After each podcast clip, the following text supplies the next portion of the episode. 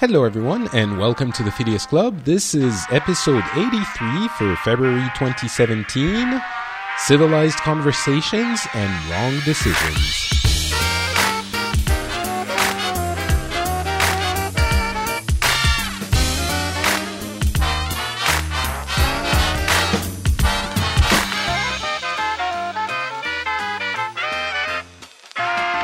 Hello everyone and welcome back to the Phileas Club. This is episode 83, I believe, and we're in February 2017. My name is Patrick Beja, and in this show we get people from different parts of the world, different cultures, different outlooks on life, politics, the economy, ecology, everything, and we get together and discuss them and see whether or not we can find out a little bit of common ground and wisdom in this big global community that we'll build together. So today we have two guests. The first one, I'm sure you know already, it's Tom Merritt, who's coming from the West Coast of the United States. How are you doing, Mr. Merritt? Yes, I'm coming from the Independent Republic of Los Angeles. I didn't realize that had gone through yet. I thought it was still in secret the preparation. Calexits, yeah. sometimes it feels like it. Sometimes it doesn't. Well, thank you either way for waking up at this really early hour to be on the show with us. I wouldn't miss it, Patrick. Thanks for inviting me again. I'm really looking forward to hearing what you have to say, because it's you're usually...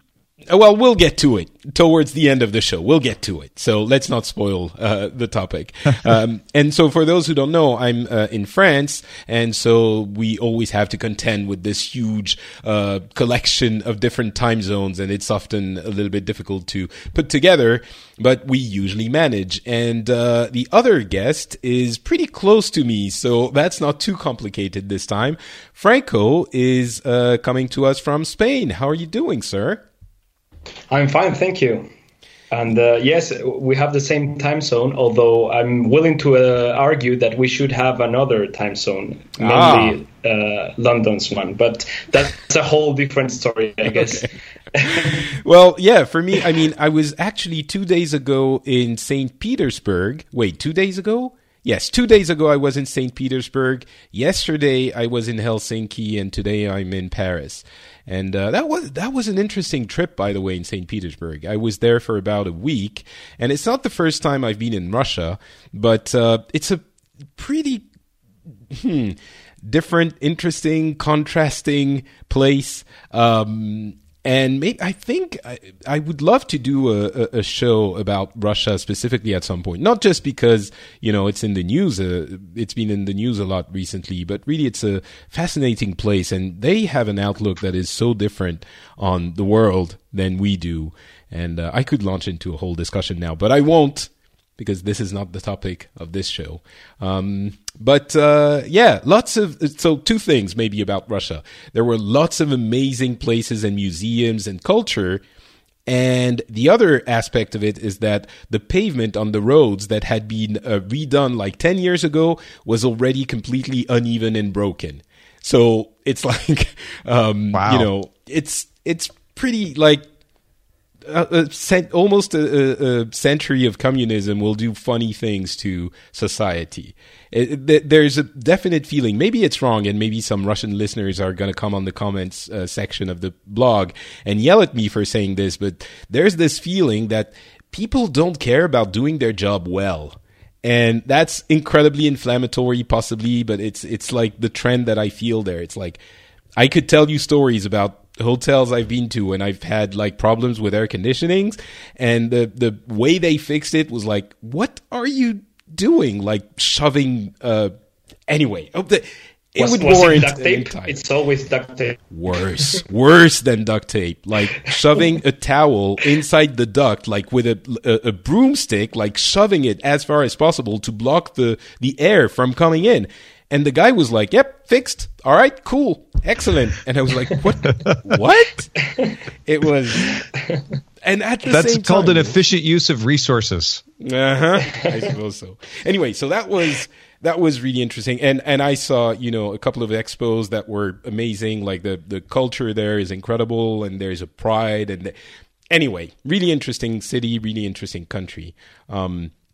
The other thing I wanted to say before we start the show is that last episode, as usual, got a really positive feedback and a somewhat hesitant feedback. I think there were a few people who were saying it was really difficult for them to listen to because there was a lot of things they were disagreeing with and things that they couldn't really understand. And it got me thinking a lot about the reasons why I do these episodes specifically, where I go out of my way to invite people that I vehemently disagree with and still listen to them when sometimes I think what they're saying is, you know, wrong.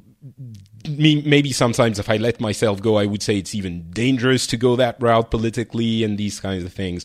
And I put up a post on the Patreon page for those who are patrons of mine. You've already seen it. And I'm not going to repeat all of it. It was a long video. But essentially what it came down to was the reason I do it is that, first of all, let's look at the alternative. And the alternative is you'll never listen to what the actual people have to say, and you'll never hear it. And of course, you're going to disagree 90% of the time or 80% of the time. And that's the case, you know, for liberals and Republicans and all walks of life, if we're not talking about the US. We're going to disagree a lot of the time. But if we agree, or if we see their point of view, and, you know, whether they see mine or I see theirs, or listeners see the other person's point of view 10% of the time, that's something that doesn't happen if those exchanges don't exist. So, of course, there are lines. I think, you know, there are, if something goes over the line, I'm not willing to invite just anyone to discuss things. If we're going to start talking about, you know, racism and homophobia, I'm not going to invite someone to explain to me why they think black people should be killed, for example, you know, if we're going to the extremes. That's not something I want to discuss, but I really don't think we're there. And in those not there situations, those moments, those rare moments around the anger and the rage and the fury of what you're hearing, again, no matter what side of the political spectrum you're on, those moments between that, when you're thinking, not even agreeing, but at least thinking, oh, so that's why they think that. I still disagree, but at least I understand how they came to that conclusion that seemed so alien to me before. Well, those moments are precious, and those moments don't exist if we don't even listen to one another. So I just want to, you know, it's not so different from what I usually say about the show, but I wanted to mention it here specifically because of that last episode, which got those kinds of reactions. So hopefully you understand where I'm coming from, and hopefully you get some value out of those discussions. If I may, Patrick, it is one of the reasons that I think this show is so important and why I love it and why I tell people to listen to it, because now more than ever, we need to listen and understand to people we disagree with. You know, I've been talking about this in France as well, because as you know, we have an election coming, the presidential election, and the Front National, which is the extreme right-wing party, is very, very popular.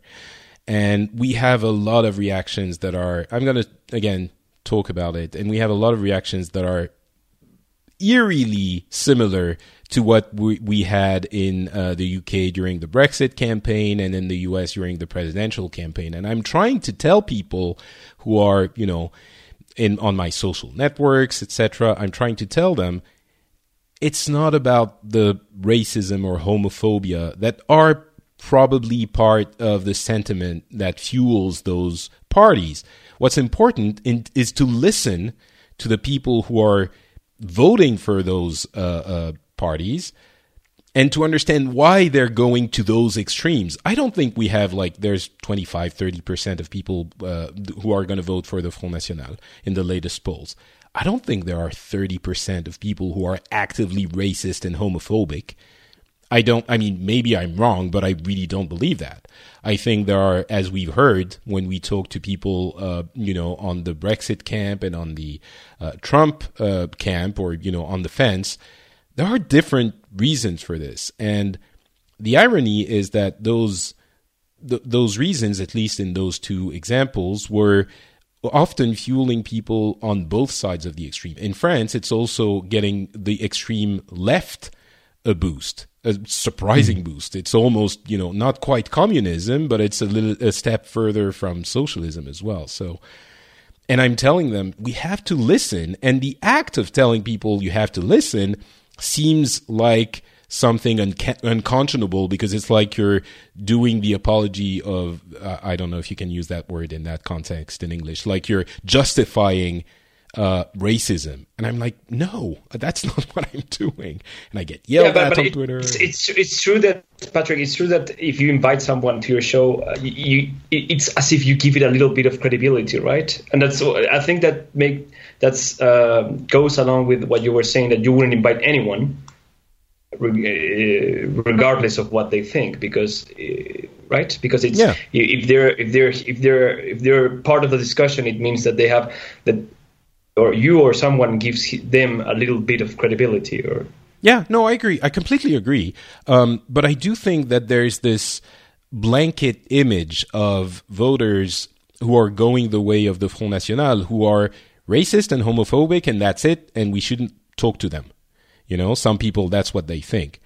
And if I guess if you actually believe that they're all racist and homophobic, then I understand the sentiment. But I don't think we understand why they're going to the Front National. Sure, there are elements of, you know, xenophobia and nationalism, but as the irony is that every time we have had a big political upheaval or social upheaval in our history, maybe I'm overstating it a little bit, but it's been economics that were at the core of the issue. You know, the economy, the people were not happy with their economic situation, and we had the destruction of the middle class and anyway, that's a whole other conversation. But I think racism and homophobia and intolerance are elements, but they're not the core.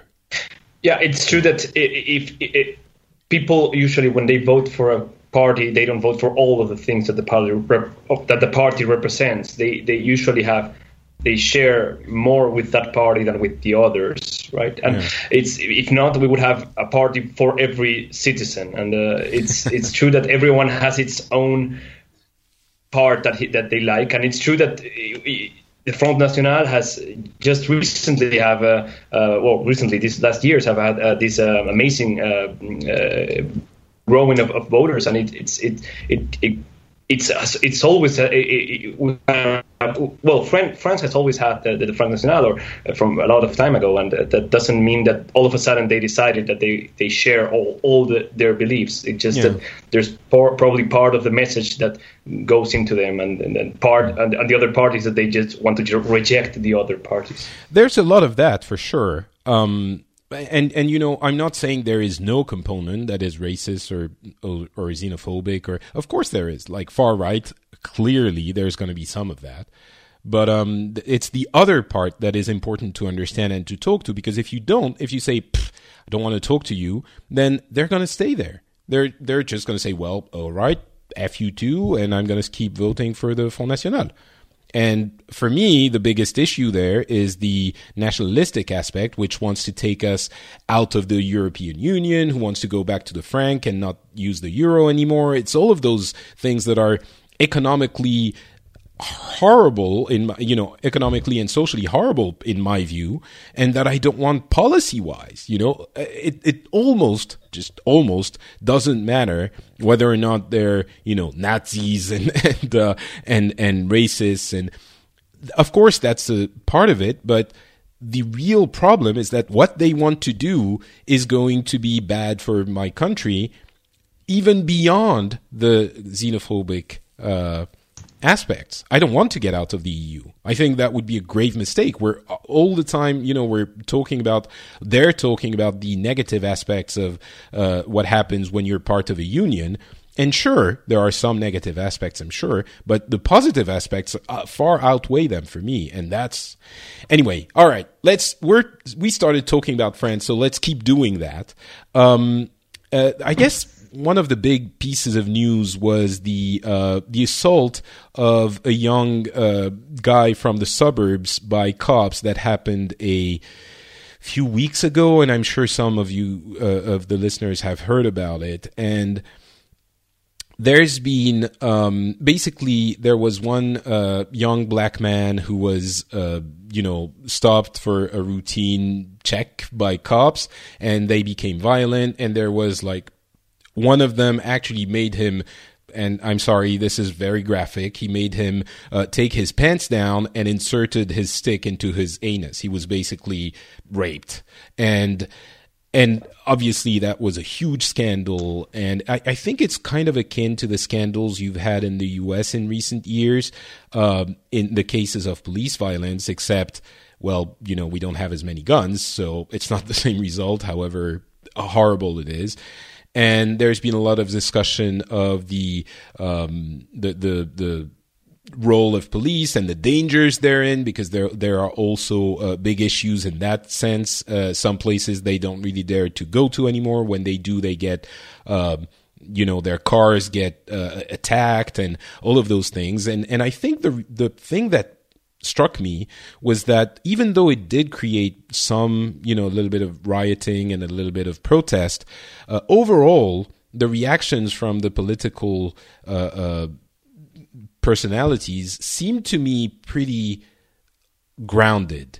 They were saying both, this instance of police brutality is unacceptable, and very firmly condemning it, and saying, but, the judges have to work in a serene environment, and they're going to do their job, and we're going to let justice work.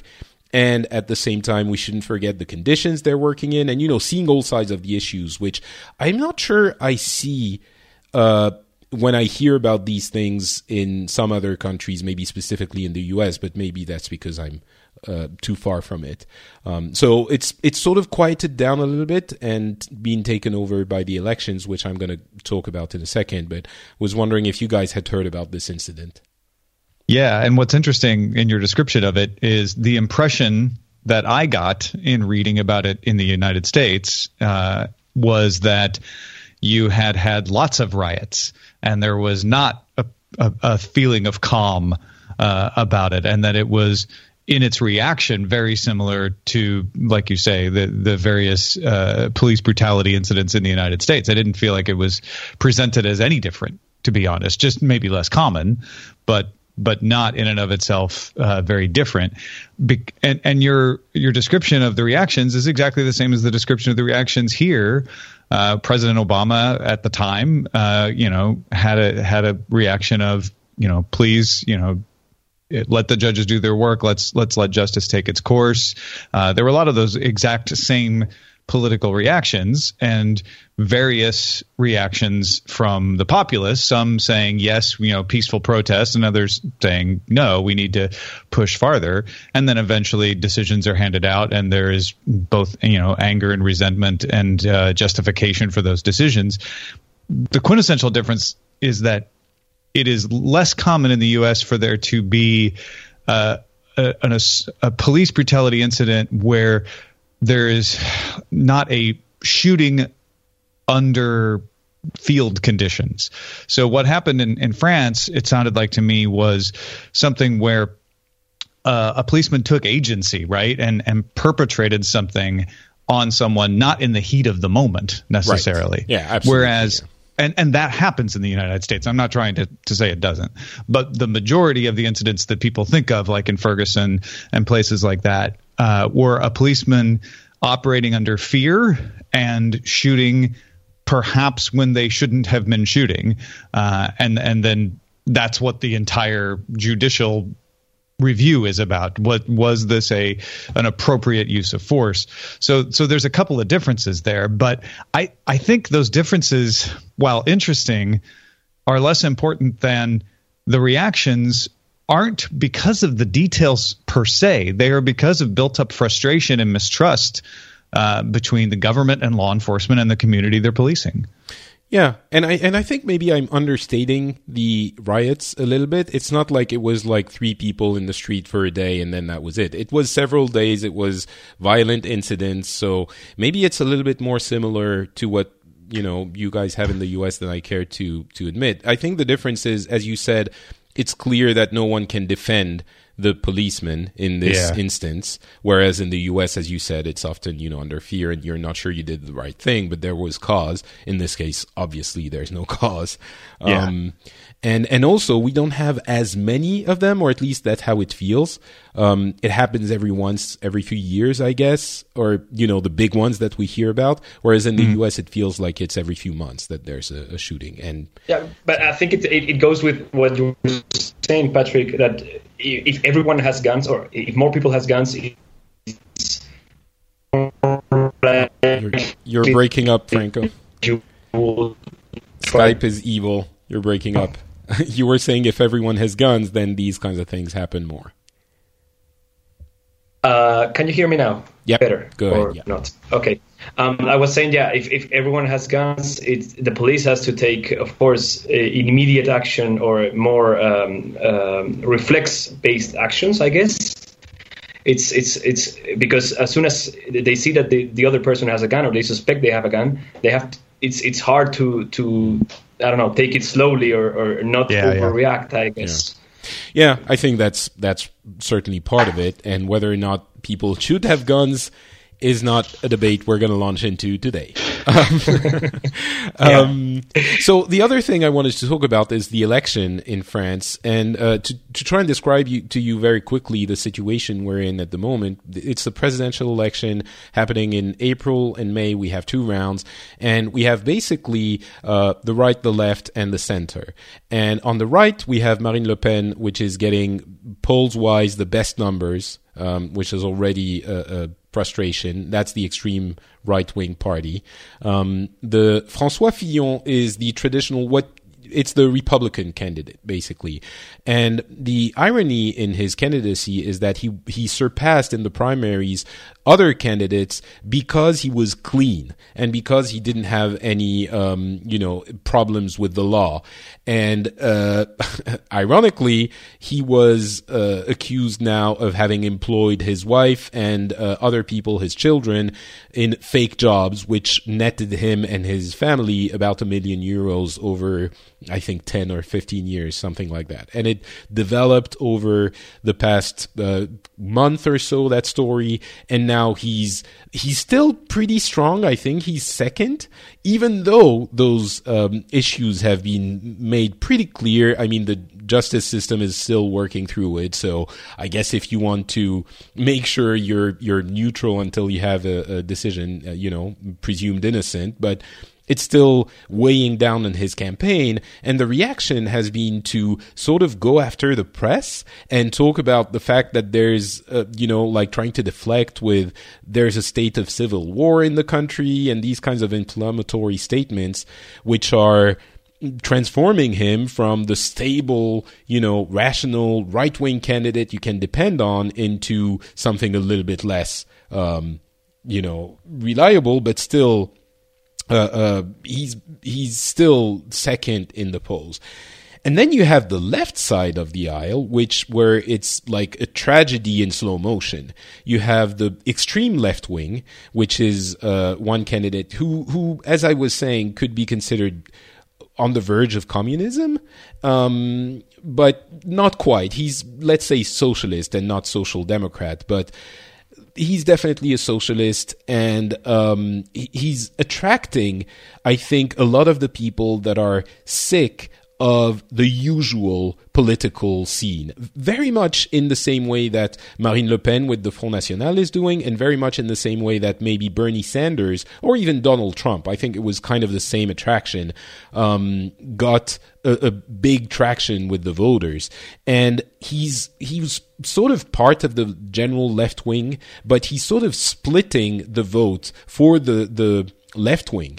And the other candidate is Hamon, who won the primaries in sort of a surprise with the primary process for the Socialist Party, because he wasn't the favorite, and he represents a clear left turn on the Socialist Party. Basically, he's not trying to go the Social Democrat route, trying to be closer to the center, but he's clearly on the left, trying to do what a lot of people in France are calling the left. The socialists have to do a real socialist policy and not try to go to the center and become social democrats, who in effect are the same thing as liberals. And that's a sentiment, as what we would call Republicans, what you guys would call Republicans.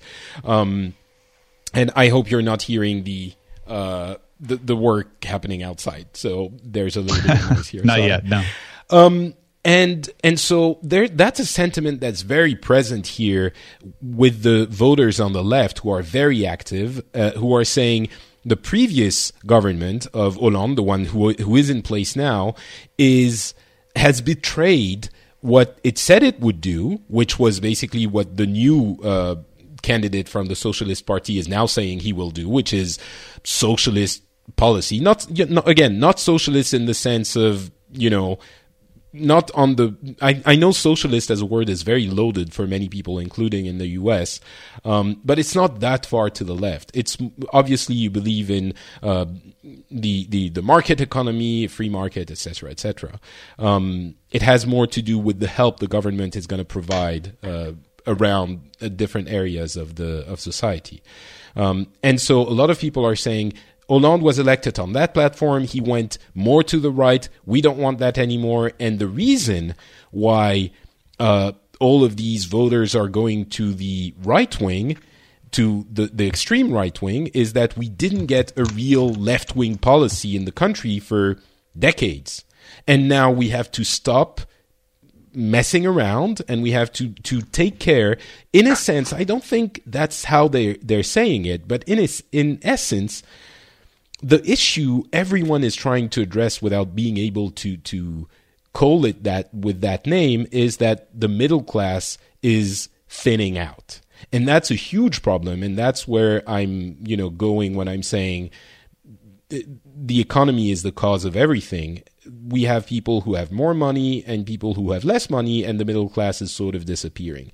And we don't know if we have to fix it with right-wing policies or left-wing policies, and both sort of say we have the answer, and the people in the opposing side are saying, F you, you're going to destroy the world, which is full of, nuance.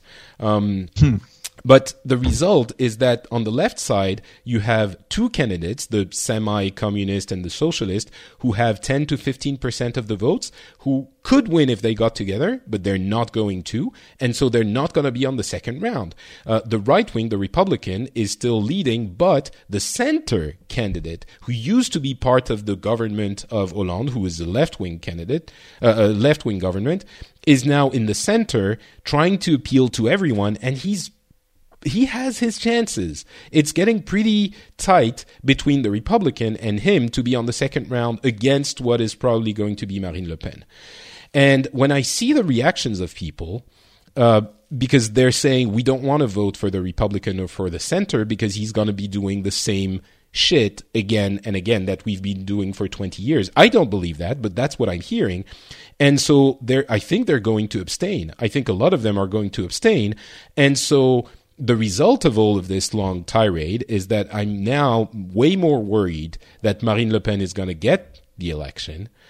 And she's plagued by, legal issues as well. But for some reason, the voters who vote for her don't care, in the same way that the voters who voted for Trump didn't care. They're just like, F all of you. We don't care about, we've had enough of all of you, and we're going with her because she just, runs like a truck, and she's going to destroy everything in her path maybe, but she's just going to do it. And it's a very similar sentiment. And we're getting, calls of biased press and all of this. So I used to say when I was talking in the previous episodes that I was certain we were not going to get Marine Le Pen as a president. Now I'm less certain. I'm getting genuinely concerned. Patrick, if you would have to Whom do you think has more chances of winning Marine Le Pen in the second round? Is it the centrist, Emmanuel Macron, or is it Fillon? Or? I think it's the centrist, yes, because he has no issues that we know of with the law. So far. He hasn't broken any laws so far. And on top of that, the left-wing side of the country has already voted for the right-wing side in 2002 against Jean-Marie Le Pen, which is Marine Le Pen's father. And at that point, they were like, okay, we don't like it, but we're going to do it to stop the Front National. I'm not sure enough of them will do it again this time. With the center candidate, they might do it more willingly. So, yeah. They're discussing also. Sorry, Tom. Oh, no, that's okay. I was just going to say quickly, there's something different in the psychology of having a runoff, too, which we don't have in the United States. We sort of fake it by having primaries and then the general election. But there's something to feeling like, well, I voted for my person in that first round. And so I've done my duty, and now I can vote pragmatically in that second round. But there's been so much. Another sentiment is that there's been so much of the pragmatic vote in the last 2 or 3 decades that people are sick of it. And people, the argument is, we keep voting pragmatically for someone we don't like, but to prevent someone else to get in power, and we don't want to do it anymore because the situation keeps getting worse and worse. And the argument is, we did that in 2002, and look what happens now, 15 years later, the Front National hasn't stopped gaining ground. Why? Because the policies of the successive governments that are not left-wing enough have made the situation worse and have put more people in poverty and has created more desperation that pushes people to the right wing, the extreme right wing. So that's not what I think, but that's the narrative that I think is very palpable here in the country. So, yeah. Well, it's I think the underlying problem is when you're talking about the disappearance of the middle class and economics, it's not that the economy has been that bad lately. It certainly got very bad in the mid 2000s, right, because of the financial crisis. But it's that people don't feel like they have it as good as they used to, or how they perceive they used to, or how they perceive their parents used to. And especially in the United States, I know that's true, where the 50s is idolized as that post-war boom economy where everybody could afford a house and a family of 4 and the American dream, et cetera, et cetera, et cetera. And so you see people voting along the lines of take us back to that.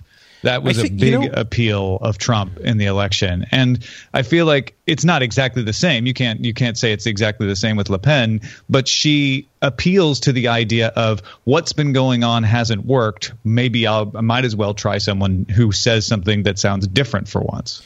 Yeah, there's a lot of, the EU is taking money from us and not giving us enough, a lot of what we heard in the Brexit. And we have to take back our sovereignty and we have to be able to decide for our own destiny, and this kind of, I would say, BS, because, again, you're giving examples from the negative aspects of being in the union and not taking into account the positive aspects. But about the middle class, I think it's not so much that we're looking back and thinking, oh, we had it so much better. At least that's not the case in France. And I think in the US, your poverty might be worse than we have it here in France.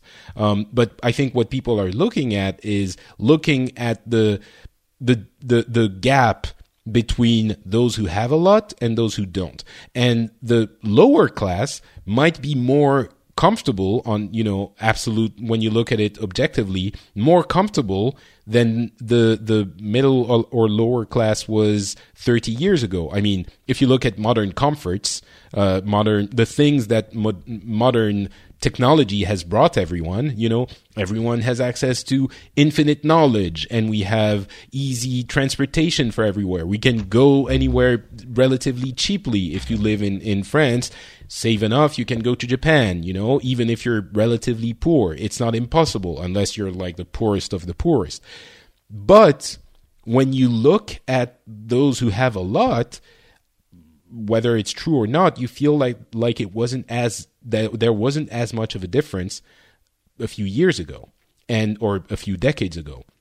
And that's why what I mean by the importance of the middle class.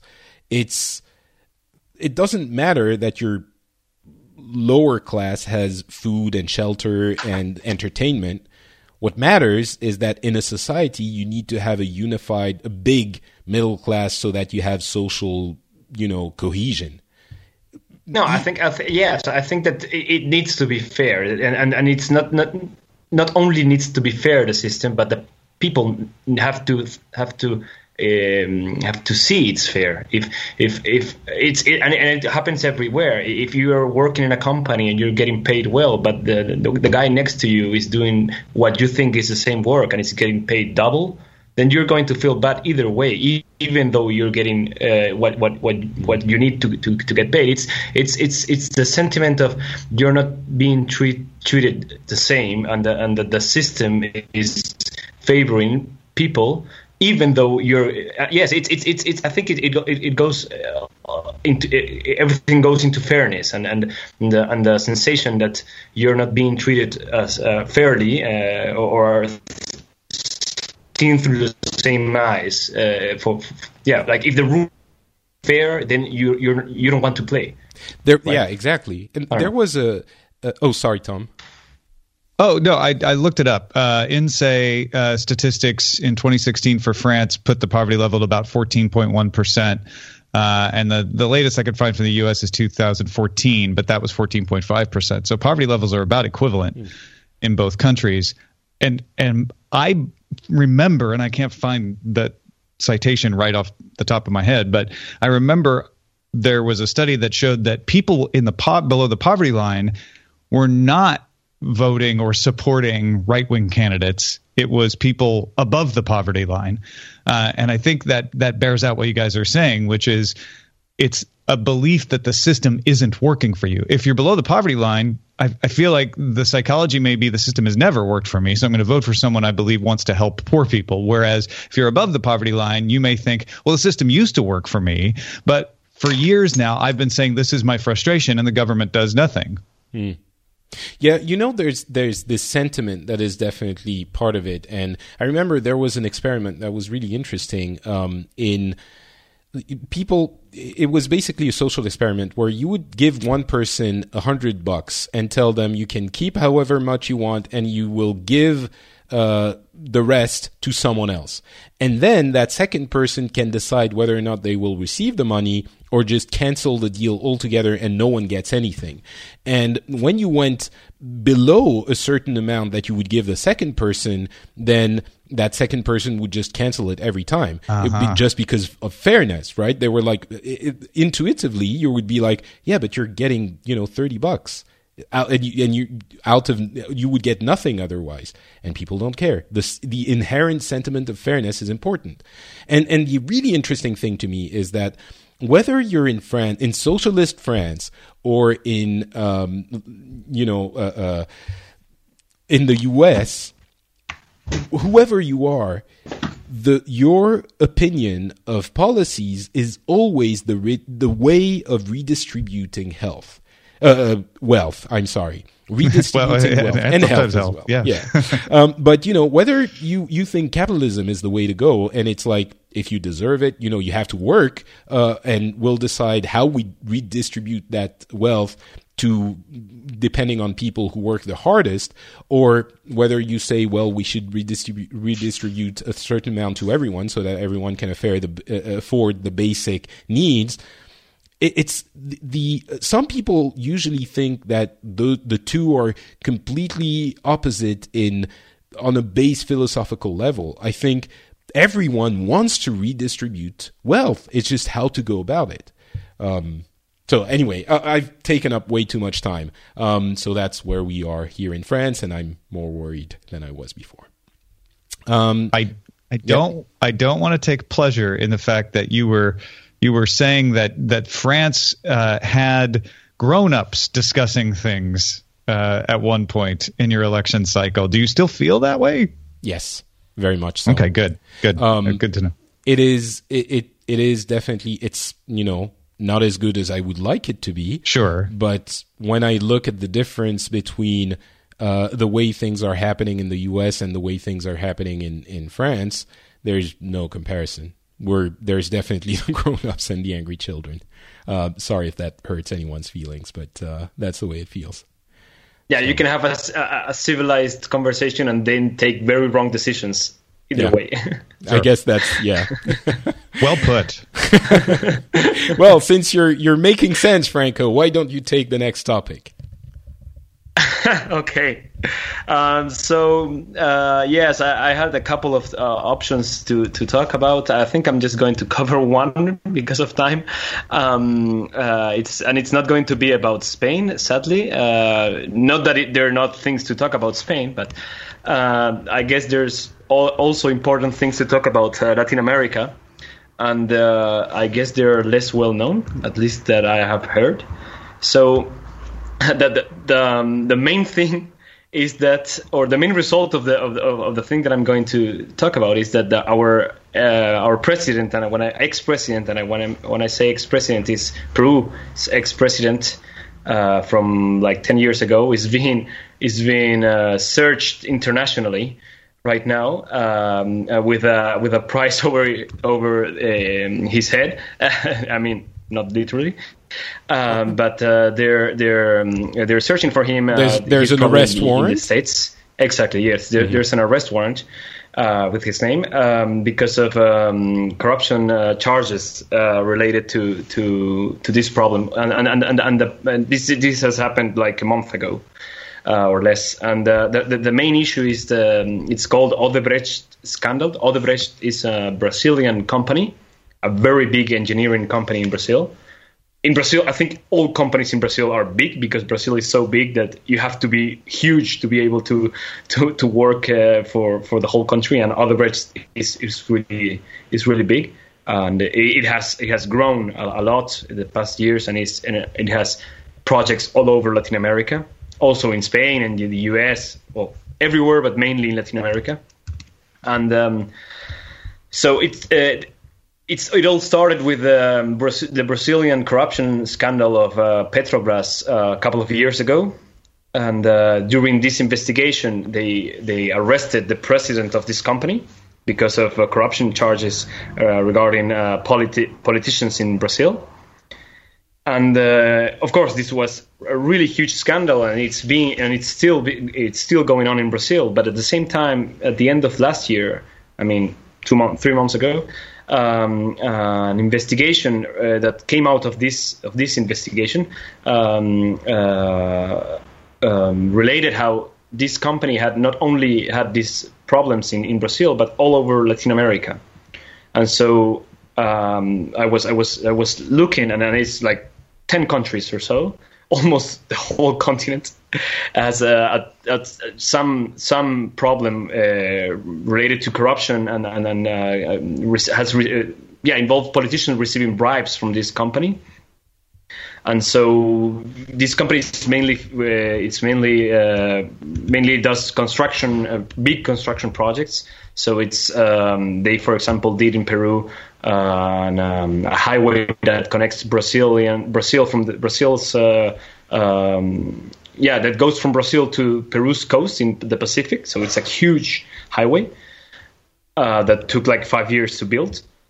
They did this, and they also did, for example, the first metro line in Lima that's working since 5 years ago. So, sorry to interrupt. Sorry. I have a question, actually.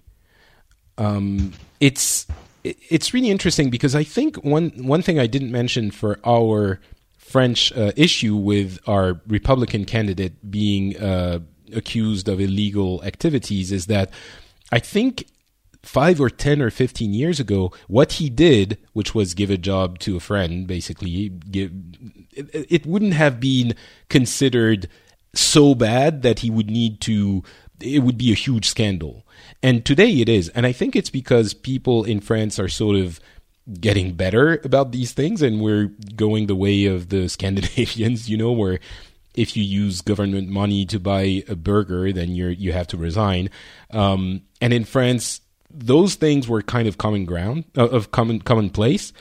And now, for some reason, I think Fillon is looking at what's happening, and he's like, what the hell? This has never been a problem. We were always like, because everyone in France does a little bit of things on the side. Like, everyone tries to get a ticket canceled or to scrape a little bit of money off of their income tax. And so we hire a campaigner through the EU instead of paying for themselves. For example.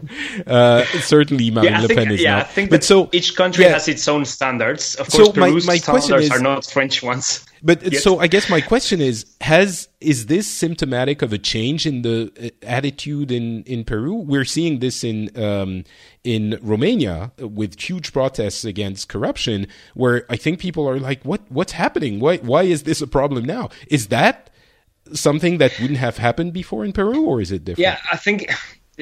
I don't know, but yeah, I understand what you're saying, and I guess that's the optimist way of seeing at the problem, is that now, before it happened, but now we're finding out and really getting to do something about it. It's hard to say, because in this case, it's obvious. It's like, from this highway, 20 million went to, or they say, at least the investigations show that 20 million went to this president, or somehow managed to arrive to people related to him. So, I mean, this one is particularly bad.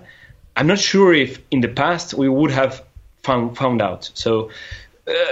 I think that it depends on how you want to see it. It's good that we have. I mean, not only in Peru, but in the rest of Latin America also, that we are taking it seriously and finding out what's happening with the money we spend on infrastructure. But it's hard to say if this is just we are getting better at catching them, or this has always been like this, and it's just another day in Peru. But if it's always been like this, and you mean people, I guess my question is, if you had this kind of issue 10 years ago, would people have been that upset? Would there have been this much of an investigation, and would it have made that much noise? I mean, all right. we have had. It's hard to compare, but we have had plenty of scandals. Especially after Alberto Fujimori's end of shift in 2000s, there's been more, 3 or 4 really big scandals regarding government and industry and the buying of. I mean, this is not. I'm not going to say this is fine, but this is. I think this is not the worst we have seen in the last 15 years. I mean. Past scandals involved buying the press and buying almost everyone. I mean, for Peruvian standards, it's not the worst we've seen, but at least this.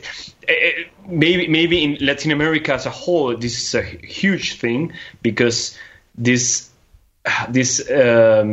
just one company, and it's so many countries involved, and so many. And so the investigation is logistically big, I would say, and it's not as if we're we have this president in jail already, Fujimori, like, right, and we're getting the next one in jail, and it's not this one also, and it's this is not the only president that's being judged, because this issue, this scandal, involves also the other 2 presidents we have had. So what's the sentiment of the population? I know you don't live there, but can you estimate the sentiment of the population with this? Is it like, could it be that the next Trump or whoever shows up and is like, well, F everyone, and, I'm going to throw all of this in the toilet, and even though he might be abrasive, he could get, how fed up are people? Yeah, the thing is, I think that it's a mixture between being mad and just being, okay, this is politics as it always has been, which I think is even worse, to just resign to what the government is doing. I do think that I do hope, not think that we have had our share of of populist governments in the 80s and 90s. The memory is more present. Yes, so I think I would like to think that we have learned, at least for a generation, we have learned our lesson, and we are not going that way yet. Mm. But yeah, having Trump elected and having, for example, Marine Le Pen, if she comes elected, it's not a good example, of course. And yeah, I've been thinking about this because in these past years in Latin America, I mean, when I say past years, it's like 2 or 3 maybe. Several populist governments have changed into more, I don't know if liberal is the word, but more normal or non-populist governments. Mm. And it's funny or curious how the trend has inversed between U.S. and Latin America, because we have always been the ones where we have these populist governments like Chavez or the Kirchners in Argentina, or I don't know, Correa in Ecuador, or I don't know. There's plenty of examples. Fujimori in Peru, and then there's many. And these last years, it's not as if everything has changed, but it's as if the trend is going one way in Latin America and the other way in the U.S. Mm. That would indicate to me that maybe the underlying trend is anti-incumbency, where places that didn't have populist governments see populist governments getting a rise, and vice versa. Places that have had populist governments see a different trend rising because people are just tired of whatever has been in power not working for them. Yeah, it seems that way. I think the not working for them is also very... It's very relative, because if you look at, the idealized 50s, I think, again, the situation of even... poor-ish people today is much better than what the country. People send me. But you're basically saying you shouldn't be angry, people, because you're absolutely right. Oh, that's not what I'm saying. People are much better, but that doesn't change. It's an emotional response. It's not a logical response. I guess that's what I'm getting at. It's that but people feel like everything's going down the drain, and that was the platform of Donald Trump. And I understand that for some people it's not great, but I mean that's a whole other discussion. Anyway, I didn't want to. And that was the reason that what I wasn't sure about discussing this topic in particular, or just for example mentioning the good things that are happening in Peru. I mean, there's good and bad, and I guess we always tend to discuss the bad things because they're so special. Yeah. But sometimes it's nice to just say, okay, for example, I don't know, Peru hasn't had a really big radical change in government in the last, I don't know, 17 years, which I'm not saying these governments are good, but at least we haven't made really crazy decisions. Mm-hmm. The education ministry has been doing a good job these last 10 years. I mean, the poverty has been reduced I think it was in 15 years from 30% to, I don't know if it was 20 or something like that. So there's a lot of things to say, I guess. But the good things don't get that much attention, I guess. And that's something I'm very much guilty of as well. I often say, the reason we're panicking about everything is that we only hear, this is well known, we only report bad news, and the 24 hours news network, of course, they're going to tell you everything is exploding everywhere and everyone's dying all the time, when in reality, that's not the case. And here in this show, we're following that natural line of only talking about the bad things. Maybe I should we are only human. I mean, if you talk about good things, people get mad at you. They're like, oh, Pollyanna. Oh, you just think everything's fine. Live in your little shelter. Pretend the world's great. All right. Well, I'm sure we're going to move on to Tom, unless you want to add something, Franco. No, that's okay. Yeah. Oh, I have actually one more comment on Franco's story. The pursuit of Toledo is part of another trend that I don't think gets as much attention, which is anti-corruption. And And that's happening in Brazil. It's happening in Korea. It's happening in China.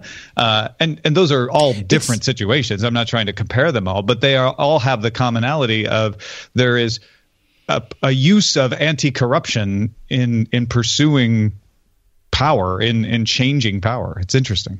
You know, it's happening in France. This, what happened with Fillon, the scandal, I'm certain it wouldn't have happened before. And that's a smaller sign, because we're not, you know, we're not Italy. We're not like barbarians. But it's happening in Romania. There, of course, I'm sure you've heard of the huge protests there. And the interesting thing is that Putin, of all people, for his many, many faults, and he's definitely a populist and definitely, you know, he controls the press, huge problems. But one of his strongest qualities is that he's very much anti-corruption, and he's trying to rein in and control the pervasive corruption in the, you know, in the system that has been built up after an incredibly corrupt communist government, and so maybe, you know, maybe that's... I don't know. I would argue that he just centralizes corruption. He's just monopolizing it. He's not really... You know, I think we're looking at it, and that's, I think it would be very interesting to have a conversation with actual Russians, note for later. But I think we're looking at it from our perspective, and it's not as easy as having Putin come in and be like, all right, corruption's over now. You can't be corrupted and everything's better. Sure. And I'm not saying he's a fantastic human being. I think, again, many, many faults. But I really think that he cares about this, and he cares about his country. And that's why he's so popular. Many people say, you know, he rigs the elections and blah, blah, blah, and the media. And certainly that's true. But I think everyone agrees that even if none of this happened, he probably would still win the elections. Probably. And that would be worth diving into. But I don't know. If you control the press, then there's nothing that the people know. I mean, that what the people know doesn't relate to what the government is doing. I'm not. It's hard for me to believe that he's so transparent, and that's why he controls the press. Everyone knows. It's like Trump. Everyone knows. It's not like, you know, he's Kim Jong-un and he's sheltering the country from the reality of reality. Everyone knows what's happening. Everyone knows he controls the press, and everyone knows that they're probably not going to be saying... It's not like state-sponsored media. They're still relative... They shouldn't rock the boat, but it was interesting. I was there, and we watched a debate between the Russians and people discussing the issue of Ukraine. And the Russians were like in suits with ties, looking really great. And the Ukrainians were a little bit, you know, funny looking. They had weird like pants, and like they didn't look as tight. And it's not that the debates don't happen. You know, it's not that kind of environment. It's not that discussion. It's not Trump jumping in a puddle and saying you're fake news, you shouldn't exist. Basically, which is, you know, we can discuss this.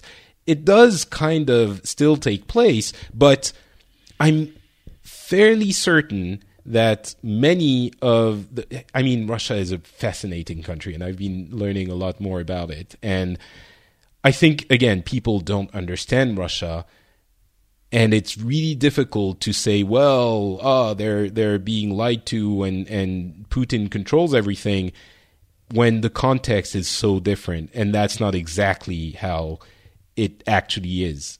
It's kind of how it is, but not exactly. And when we're saying, but they can't make informed decisions, I think we understand something different from the reality of that country. And I don't know too much, so maybe I'm sort of misunderstanding it as well. But corruption. They got to Patrick. They got to me. I was there for a week, and now look what I'm saying. I'm defending Russia. For the record, buying the press. I was actually worried going in there. And I was like, holy crap, what's going to happen? You know, I say bad things about Putin on Twitter. Are they going to look at this? And like, of course, I wasn't actually. It's not the United States, Patrick. Of course it's not. You know, that you're saying it jokingly. But I'm probably going to go to the U.S. this year. Mm-hmm. And I'm uneasy. I'm actually, you know, and I understand this is irrational and this is, but, you know, I was born in Lebanon. I'm actually, I don't know. I'm not saying nice things about Trump. And I know that there's a whole portion of the listening population listening to this and saying, oh my God, Patrick, come on. Like, what are you saying? This is ridiculous. It's not, though. I assure you it's not. This sentiment means something. And it's not... I hope you know me by now enough to know that I'm not falling prey to the ridiculousness of, you know, Rachel Maddow and Keith, what's his name, Olbermann, like the clowns from the left side. I understand there is this psychosis on the left side as well, but that's not what it is about. It's actually concerning. Anyway, all right, since we started talking about it, Tom... I've really been looking forward to this portion of the show because, as I alluded to at the beginning, you are, I think the way I can put it best is, in my opinion, you are neutral to a fault, the way I look at it. Like, you try to see all sides of everything to a point where I think neutrality and objectivity are different. And objectivity is you look at things as, you know, objectively as possible, and when they're bad, then you say, well, yes, this is bad. And the way I look at you is that you try to be objective so much that you tend to overcompensate in the other side and try to stay neutral and say, well, nothing is really bad. And, you know, I'm obviously making a very exaggerated description, but my point is, what you think of situations, I really take to heart because you're the most neutral person I know, and it often gives me a guiding light for how I should look at a situation, and it shines a different light on the situation, which I find almost nowhere else. So with that introduction, what's been happening in the US, Tom? Well, a local trade association here in Los Angeles had a meeting yesterday, and they had a big scandal over announcing the wrong winner of one of their awards. But I guess you don't want to talk about the Oscars. That was funny, though. I woke up today and saw that, and it made me laugh. So maybe, well, laugh and cry. But yeah, no, let's not make that the main topic. No, of course not. You know, I like that you use the word neutral because I definitely have my own beliefs. But when I discuss things and when I evaluate things, I try very hard to correct for my own biases. And that, I feel like, neutral is a good word. I try to approach things neutrally and say, okay, Tom, you tend to want to think this, but let's look at it from the other side and see if your you know, thought is still rational. Let's test that. Objectivity, I don't think, is really possible because of that. We all have our biases. We can strive for objectivity, but I don't think any of us can achieve it. So I really do like your choice of neutrality there. That doesn't mean that I personally am neutral. I'm very much not, but I strive very hard to approach topics and evaluate them with the idea of, okay, maybe I tend to want to think this, but is there a rational reason to think the other side? Because I think we all overvalue how right we are all the time. I know I do. And so I try to correct for that. And so with this election, I and with the inauguration of the president, I think we are, as a society here in the United States, moving the other direction, digging in and saying, well, I have to fight against the other side. And the trick is, if you're on either side of this debate, you're not going to persuade anyone with that attitude of you're all idiots. And you kind of touched on this earlier in the show when you were talking about the French situation. Just because someone supported the candidate that you didn't like, or just because someone supports the president and you don't, or vice versa, doesn't mean they're idiots. If you look at the 40 to 50 million people that voted for each candidate in the U.S. election, certainly some of them are idiots, but it would be statistically unlikely that the majority of them are. So what I think is more productive is saying, okay, why don't you support the president? Are you I'm not going to jump to the conclusion that you're unpatriotic and unrealistic and weak. Or why do you support the president? I'm not going to jump to the conclusion that you're a racist bigot who wants to see the world, you know, burn in flames. So why do you have this difference? And that's what I think we're missing in the discussion, because a lot of people have dug in and said, well, if you even try to understand the other side, you're a traitor to our side. Yes, I absolutely agree. And that's a sentiment that I'm feeling here increasingly in France. That being said, what's been happening in the US in the past month, while steering clear of, you know, words like traitor and those kinds of sentiments, I think last episode we talked about worries and concerns and sort of different levels of looking at a situation and thinking it's not good. Are you worried? Are you concerned? The way in which President Trump has been talking about the press, for example, sort of inciting hatred towards the press, which is essentially a counterpower, which is really important to democracy.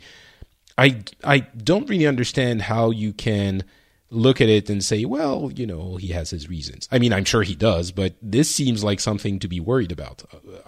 Yeah, when we talked last time, it was a lot of like, well, he says this or she says this. What are they really going to do if they get in office? And now we're being able to see some of the things that they actually do when they get in office.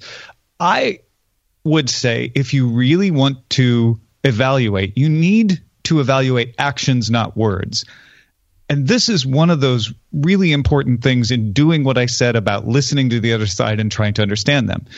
What people who oppose the president do is read him on Twitter and react. And that is not the message that people who support the president pay attention to.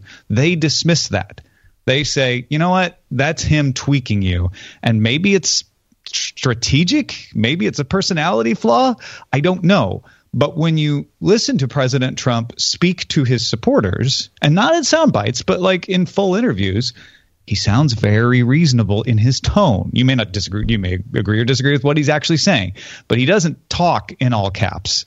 And he makes exceptions. He says, a lot of the media are against me, right? And so when he writes in 140 characters, it's the media are the enemy of the people, which is a ridiculous thing to say. However, when he talks, when he talks to the people who are spending the time listening to him all the time, he says, well, of course we have, you know, Breitbart and Fox News and people who are doing a great job out there. It's the New York Times that's the problem. So but this is a really important distinction. Well, hold on. Let me finish. This is a really important distinction because he is trying to drive the opposition into looking like they are less credible to the people in the middle who might be persuaded by them. Or if he's not trying to, that seems to be the effect of what he's doing. But already you're sort of explaining the difference here, and he's saying, well, basically those that agree with me are fine. The others are the enemy of the people.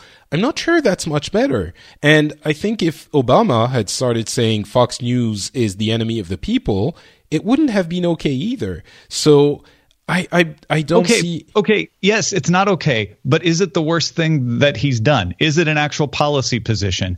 What is the effect of having doing it? I can write a full list. This is where it gets frustrating, is that if you are already in opposition to the president, then you say, yes, you know, I want another reason to put in front. And honestly, if you look at what he has done, it is more useful and less polarizing. Because if I'm a supporter of the president, I'm going to argue with you about, well, he didn't really mean it. And so he said some things. You snowflakes, he can't say anything without, you know, really getting you upset. Sorry, you're so sensitive. He's the snowflake at the moment. Whereas if we actually talk about the incompetent executive order, if we actually talk about the fact that if he wanted to do extreme vetting, he could have done what President Obama did and actually create extreme vetting without causing a problem with the courts. If he had actually let his staff review the executive order, he wouldn't have had the trouble in the courts that he had. That, I think, is more understandable to people who voted for Obama and voted for Trump. It's something we can all look at and say, OK, that's, you know, you can't argue your way out of this. You can't say you didn't mean it. You wrote this order and you put it out there. If you look at the executive order limiting lobbying, you can say, hey, you know what? He did a pretty good thing here. He said that if you work for the government for 5 years after you work for the government, you can't go work in a lobbying organization that lobbies that department you worked in. And so this is the kind of thing I'm talking about. Is a lot of this, whether it's by design or not, is trying to get us to argue about something that doesn't have as much relevance as the actual actions that are being done. And one of those actions is changing the nature of the National Security Council. That is not being discussed nearly enough. That is a very significant development. I think it's the problem is everything is being discussed, and maybe some of it of substance is being lost in the conversation because there are these outrageous tweets, really, that's what it is. But the Security Council has been discussed at length. And let's talk about this maybe. How, you know, again, in your neutral pedestal tower of righteousness, how do you... now you call me self-righteous. I feel bad. No. I'm actually saying you are... It's not self-righteous. I'm calling you righteous. I'm not saying you're self-righteous, so it's a compliment. No, I mean, I actually mean it. When you try to look at it in the neutral way that you do, don't some of these things actually worry you as well? Like the National Security Council issues, the constant... I mean, the leaks, it's always difficult to discuss because you're going to say, well, it's leaks, it's people who don't like it, and so they're trying to... But still, there are so many, and there are so many issues... I don't know what. Basically, I'm trying to ask you, I think, what do you think of this government so far? Yeah, I don't think that it has shown itself to be a great government so far. I don't think it is as bad as some of the people are saying. And I think that really the deciding voice of the future of the country is the people who voted for Obama and also voted for Trump. And those people are not going to be persuaded by a Twitter fight. Those people are not going to pay that much attention to the president's tweets. Those people are going to look at what's actually happening in the country, especially what's happening to them. And so it's so what you're worrying. Saying is it's too early?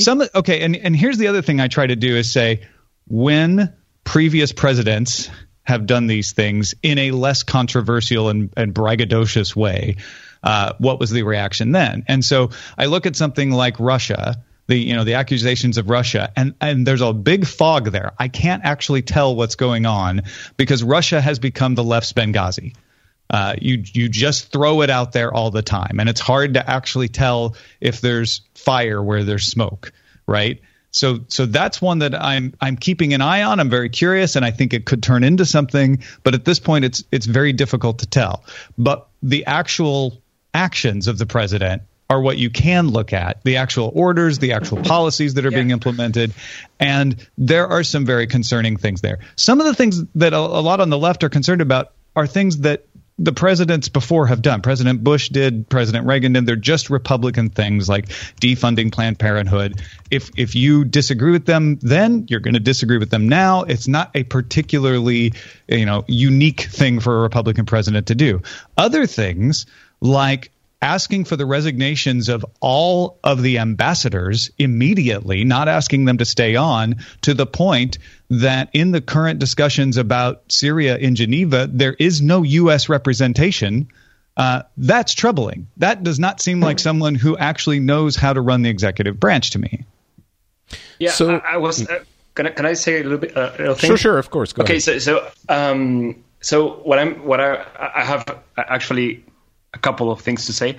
One is yes, you were saying, Tom, judge the actions, not the words. I cannot.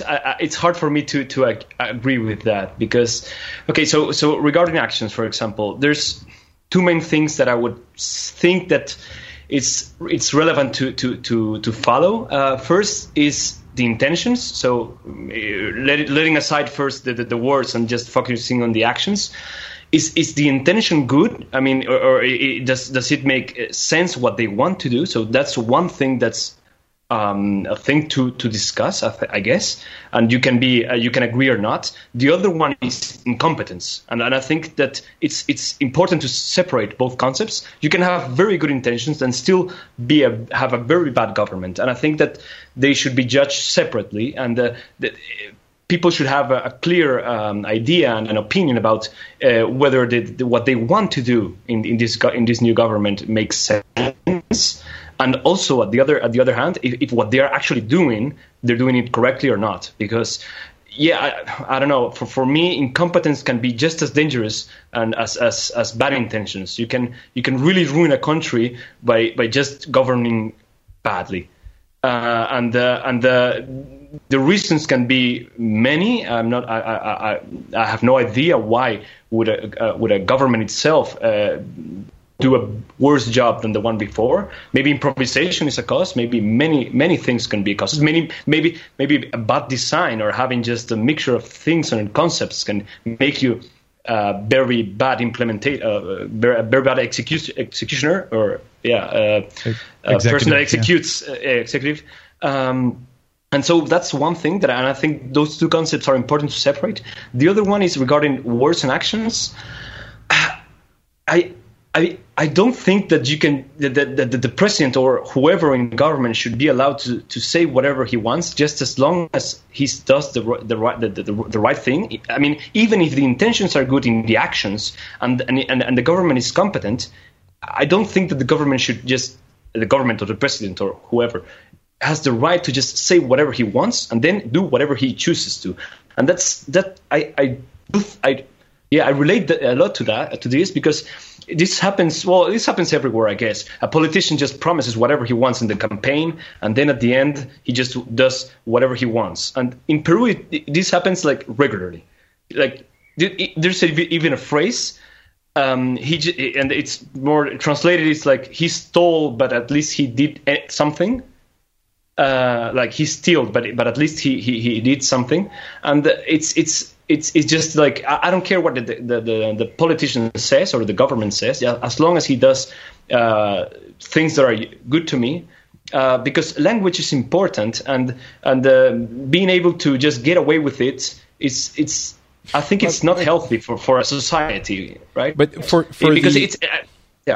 But the aspect of people say something and then do something else, I think everyone, and especially people who voted for Trump, are going to say, well, this is exactly the problem. And Trump, he might not do everything, but he's already done a lot of the things that he said he would. So that's a good thing. What I can relate to is he shouldn't be allowed to say anything he wants. Obviously, it's difficult to put in place, but I kind of steer your way, Franco, when you're saying that, because the president has a responsibility, and not verbally destroying basically the fourth estate or the third estate, by the way. Is it the third or the second when he started attacking the judicial? Is it? I understand it's just words and it's just Twitter and we can say all of this, but even if we're trying to stay rational and neutral and everything, the president has a huge responsibility. He has a huge power, and what he says, his word matters. And I don't know if you guys remember, but when we were discussing after the election, I think I was very vehement in saying that, now he's the president, maybe he's going to be presidential and maybe he's going to change. We should wait and see. And when he's saying those things, when he's saying judges suck and the press is the enemy of the people, I understand it's just words, but he has power. And with that power, as we all well know, since Spider-Man 1, with that great power comes great responsibility. So again, I'm not saying we should there should be a provision in the Constitution that says the president shouldn't tweet, but at least we can look at it and say, yes, this is a concern and this is a problem when he says those things, and not, but it's just words, whatever, right? Well, again, I think you guys are absolutely right. You have the right to look at someone and say, I don't like what they're saying. I think it's irresponsible in their position of power. But do you want to have that battle? or do you want to have a different battle? And if what we're talking about, want to have all the battles. I want to get the president out. Then that maybe that is the battle you want to have. I don't know. If your battle is, I actually want to have a good government, and I want to engage in a dialogue with people who maybe don't agree entirely with me, but again, voted for Obama and voted for Trump and understand them, then focusing on those tweets isn't going to be your best option. So this is different than saying approve of the tweets. It's different than saying it's okay that he says these things. It's saying you're not going to make a lot of progress having that argument. And in fact, it may be what that the right wing wants is for you to spend all your time arguing about the meaning of words rather than having a more substantive discussion about the actions.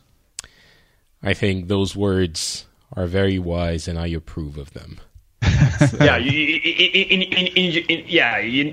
course, I agree. You need to be practical and focus on the higher risks. Let's say, and the higher risks are, of course, on the implementations and the way the laws are going to be written.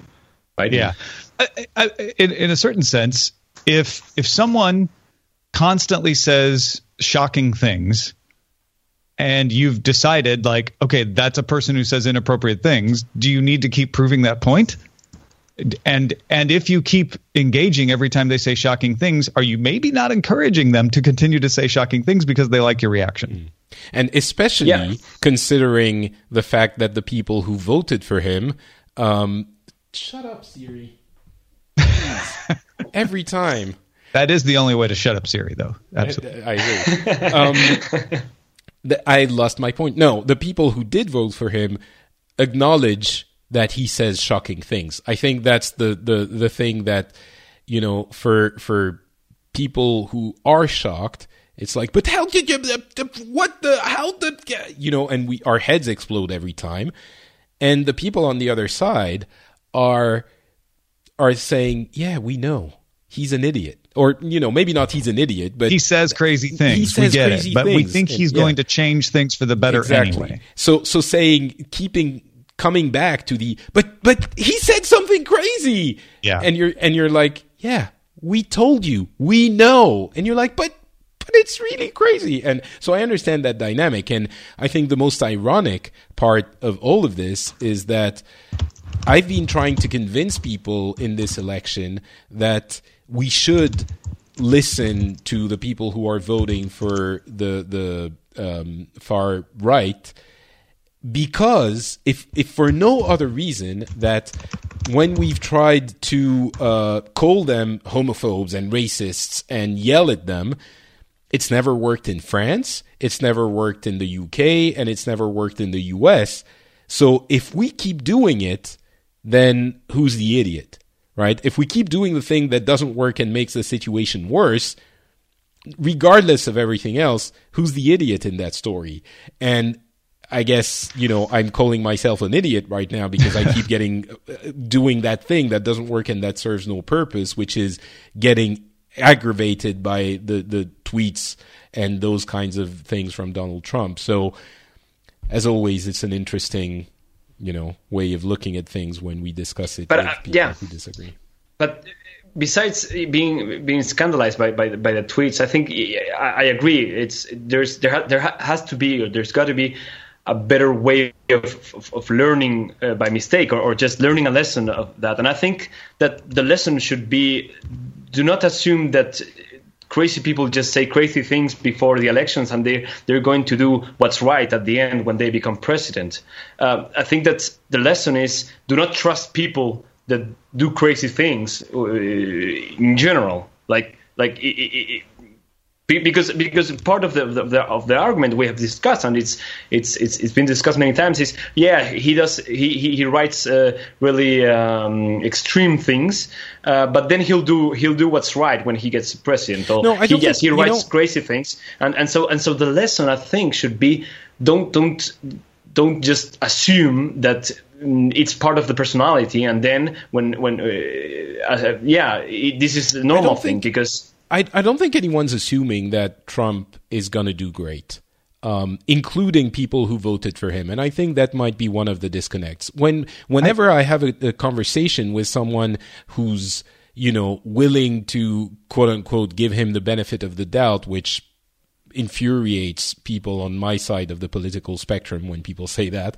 But if you take the previous episode, for example, people were discussing, Brian and Tony were discussing that Muslim ban, I think in a relatively calm and rational manner. We might have disagreed ultimately on whether or not it was good or bad, but it wasn't. It was a very different substance for the conversation than what we usually discuss when we talk essentially of the tweets. So I don't think what the conclusion of this discussion is, well, he says crazy things, so it's crazy, but we should be okay with everything. I think the conclusion is, let's not waste time talking about the tweets, and let's talk about the actual policies being put in place, like the Muslim ban, which we can have a substantial conversation about, and, the other policies. And maybe that's something we're not doing enough here.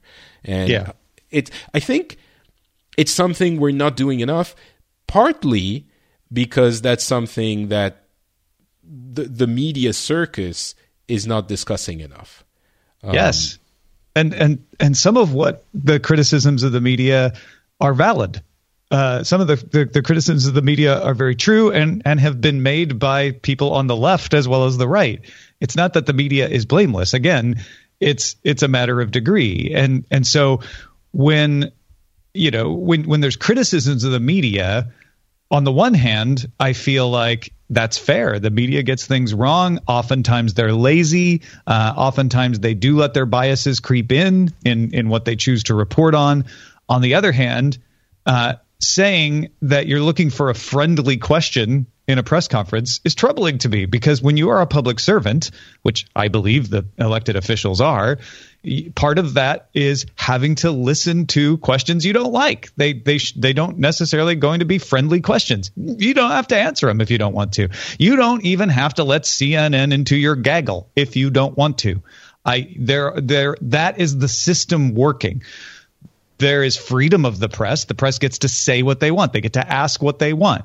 You as an executive can choose to react to that how you want. And I think one of the issues is we've had no real tests of our democratic system in the U.S. since Richard Nixon.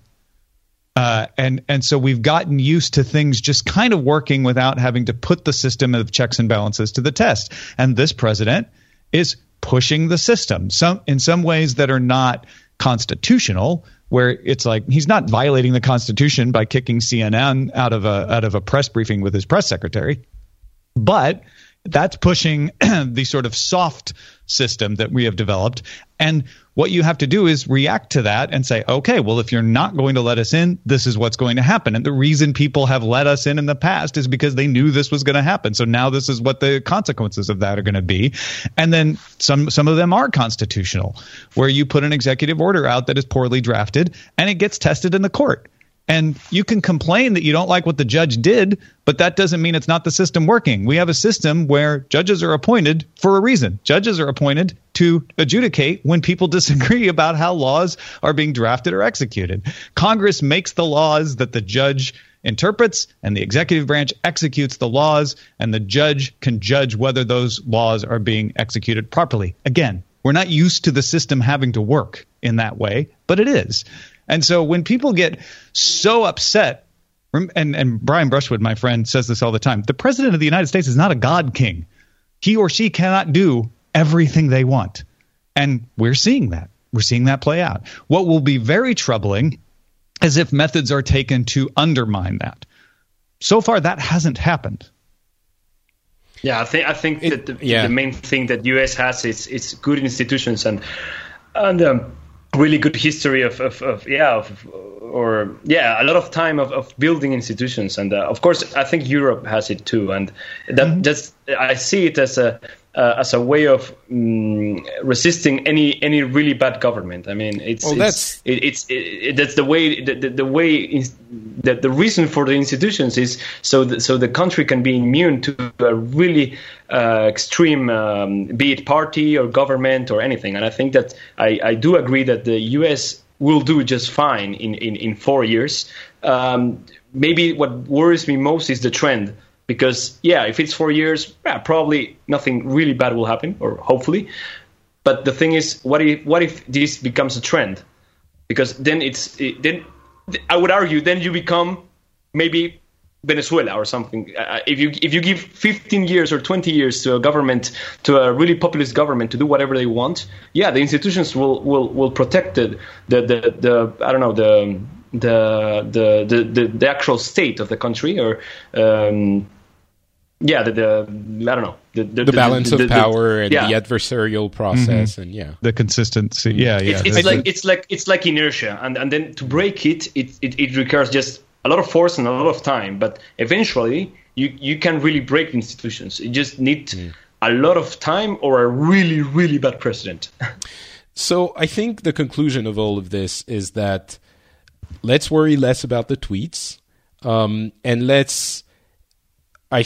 I hope that people agree that with this ousting of, CNN and everyone from, the media that don't agree with the administration of the gaggle, that's fine. I think everyone, President Obama stopped talking to Fox News for a while. This is presidents try this from time to time. Yeah, and I think it's fine. And what we have to be careful about what happens next.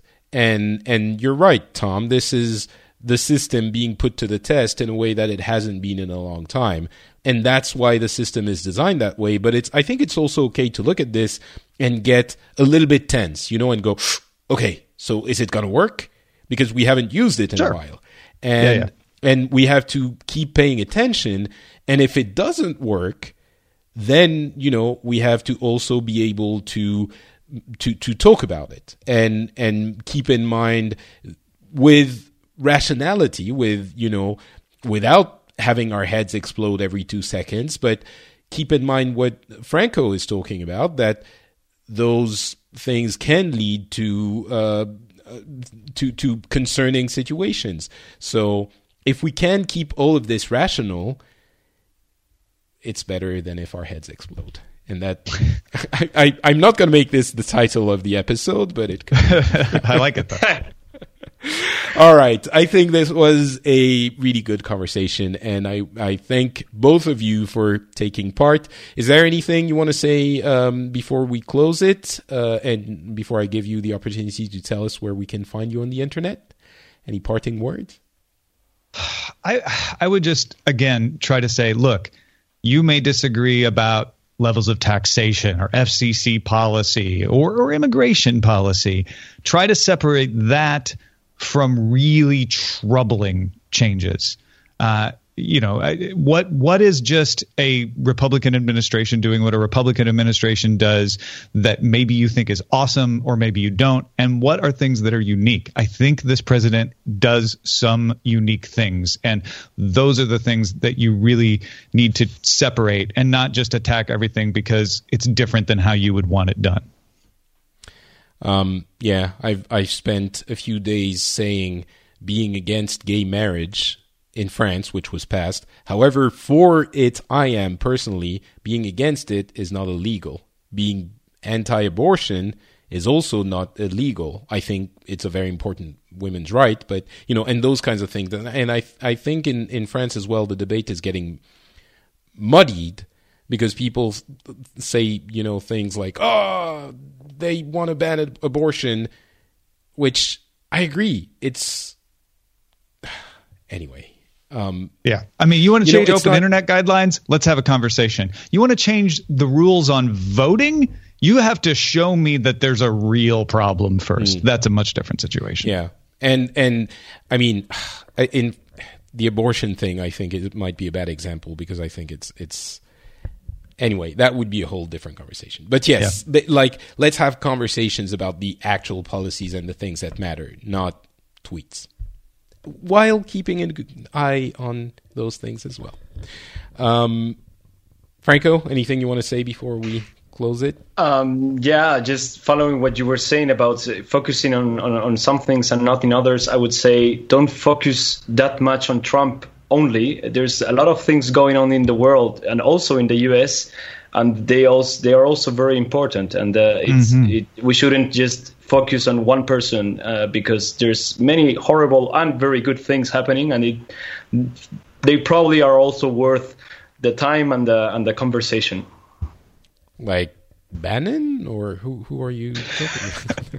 Or like Syria, or yeah, exactly. Somalia, like, or yeah. There was an awesome interview with Assad for French media a week or two ago.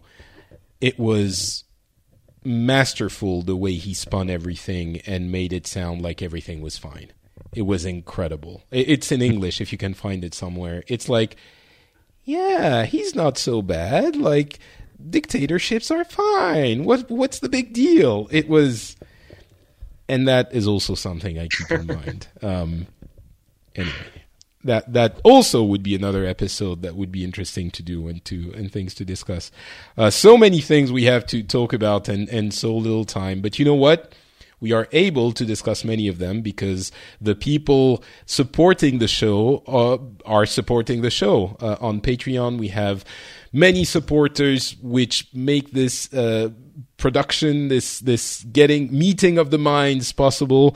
And if you enjoy it, if you think it should exist, then I encourage you to go to patreon.com/thePhileasClub. The link is in the show notes, of course. And maybe consider, pledging a little bit of money, because that's how the world works, people. It's not socialism. It's not communism yet.